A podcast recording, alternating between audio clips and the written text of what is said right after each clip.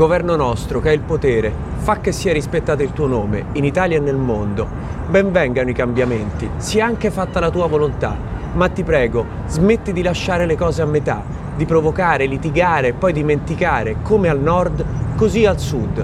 Dacci oggi il nostro reddito quotidiano, ma basta promesse improvvisate per avere sondaggi alla mano. Aiutaci a rimettere i nostri debiti e per carità, dopo pensioni e reddito, Smetti di farne di nuovi perché i nostri creditori non ce li rimetteranno mai. Non ci indurre nella tentazione cinese, ma taglia un po' di spese che ce lo promettono da 30 anni e liberaci dal terrore di investire nel nostro paese. E questo è un minuto che fa, amen.